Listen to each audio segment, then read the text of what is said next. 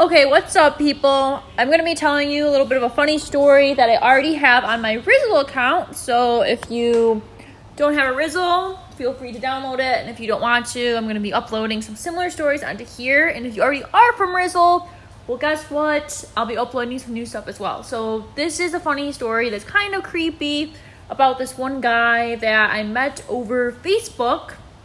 And he basically um, commented on my friend's post and I thought to myself, oh, okay. And I mean, I got a notification someone else commented. I was like, whatever.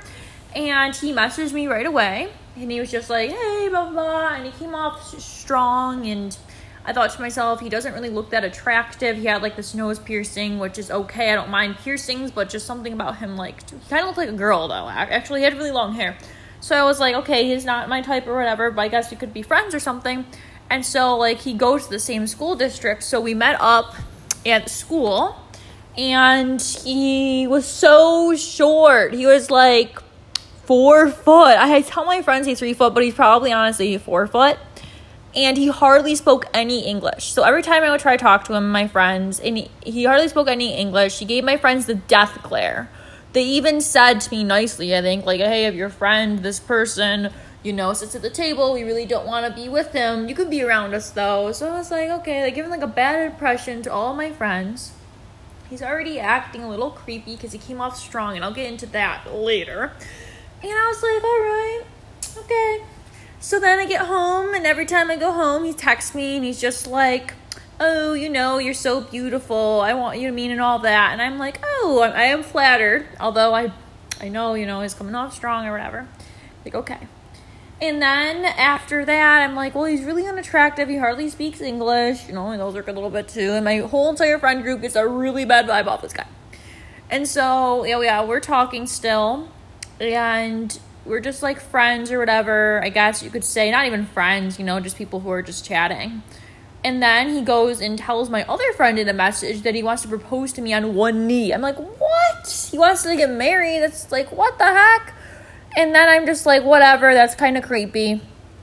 But it even gets creepier. So he starts like telling me stuff like one of my best friends was sleeping over and we were in bed and like we were calling this guy and he was like saying that he wants to have mm, you know the nasties and i'm just like ew and he sent me like a nasty photo of him holding his crotch through his pants and i was just like what this guy's gross. I should have just blocked him there, but like I kept talking to him because it, was, it seemed entertaining at least, but it really was just inappropriate.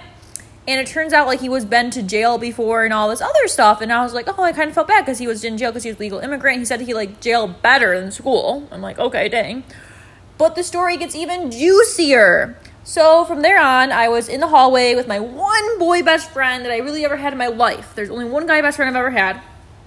And this guy best friend me and him were walking, and he would, he dated my whole entire friend group. This guy, I never dated him before, but my guy best friend, I think he might have dared me to do this, or I just sent it. It was a photo of me and him kissing, me and my guy best friend kissing, that I took back in ninth grade for you know a reason I'm not going to discuss in this.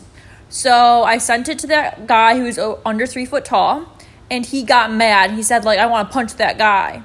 And I don't know if this is the true story of what happened after, but after that scenario, he kept on wearing like this bomb vest jacket to the high school, and it would creep people out and to the point where there's announcements over the high school loudspeakers saying, Be careful, there's a guy with a bomb vest, but it's not going to be that bad. So, you know, I mean, don't stress yourself out, but it is a little weird and all that stuff. And I'm like, Okay, that's weird.